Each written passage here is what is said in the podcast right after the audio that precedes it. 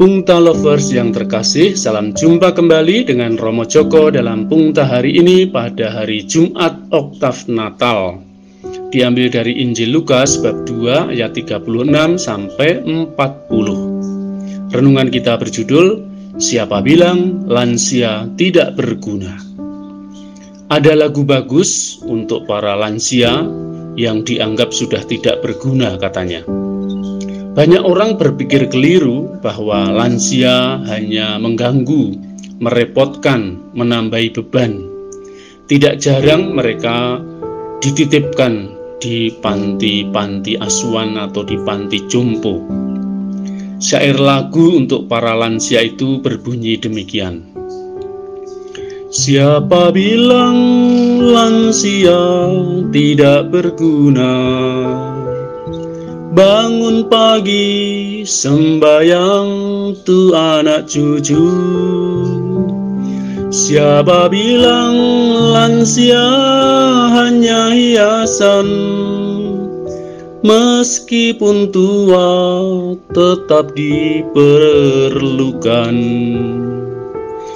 Banting tulang sudah sejak remaja Meski hujan, meski panas, tidak masalah. Siapa bilang lansia hanya meminta? Jangan percaya pada orang cerita. Ya, namun tidak demikian bagi Mahathir Muhammad. Perdana Menteri Malaysia yang terpilih kembali dan dilantik pada usia 92 tahun. Ia menjadi kepala pemerintahan tertua yang pernah menjabat. Ia tetap aktif di masa tuanya, tetap berkarya bagi kemajuan bangsanya. Banyak lansia yang tetap berkarya kendati usianya sudah lanjut. Tengoklah misalnya Paus Franciscus atau Joe Biden Presiden Amerika. Umur itu hanya angka, tetapi semangat harus tetap muda dan terus berkarya. Unta lovers yang terkasih, dalam Injil diceritakan seorang nabi perempuan yang sudah berumur lansia.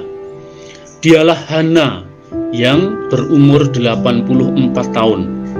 Hana tidak pernah meninggalkan bait Allah Siang malam ia beribadah dengan berpuasa dan berdoa.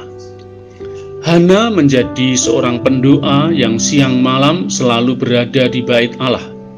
Seperti syair lagu di atas, bangun pagi sembahyang untuk anak cucu. Itulah yang dilakukan para lansia. Jangan pernah meremehkan doa-doa mereka. Kita membutuhkan banyak hana-hana yang selalu mendukung dengan doa-doa mereka. Selain berdoa, Hana juga bersaksi. Ia berbicara tentang kanak Yesus kepada semua orang yang menantikan kelepasan untuk Yerusalem.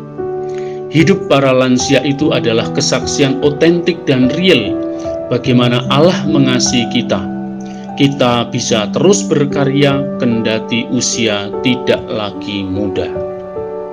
Seperti Mahathir, Joe Biden, Paus Franciscus yang sudah tua tetapi terus berkarya bagi kemaslahatan banyak orang. Jangan terjebak oleh pikiran bahwa tua tidak bisa berbuat apa-apa, tua tidak berguna. Itu pikiran yang keliru. Selagi kita masih dianugerahi panca indera yang baik, tua tidak menjadi halangan untuk terus bersaksi.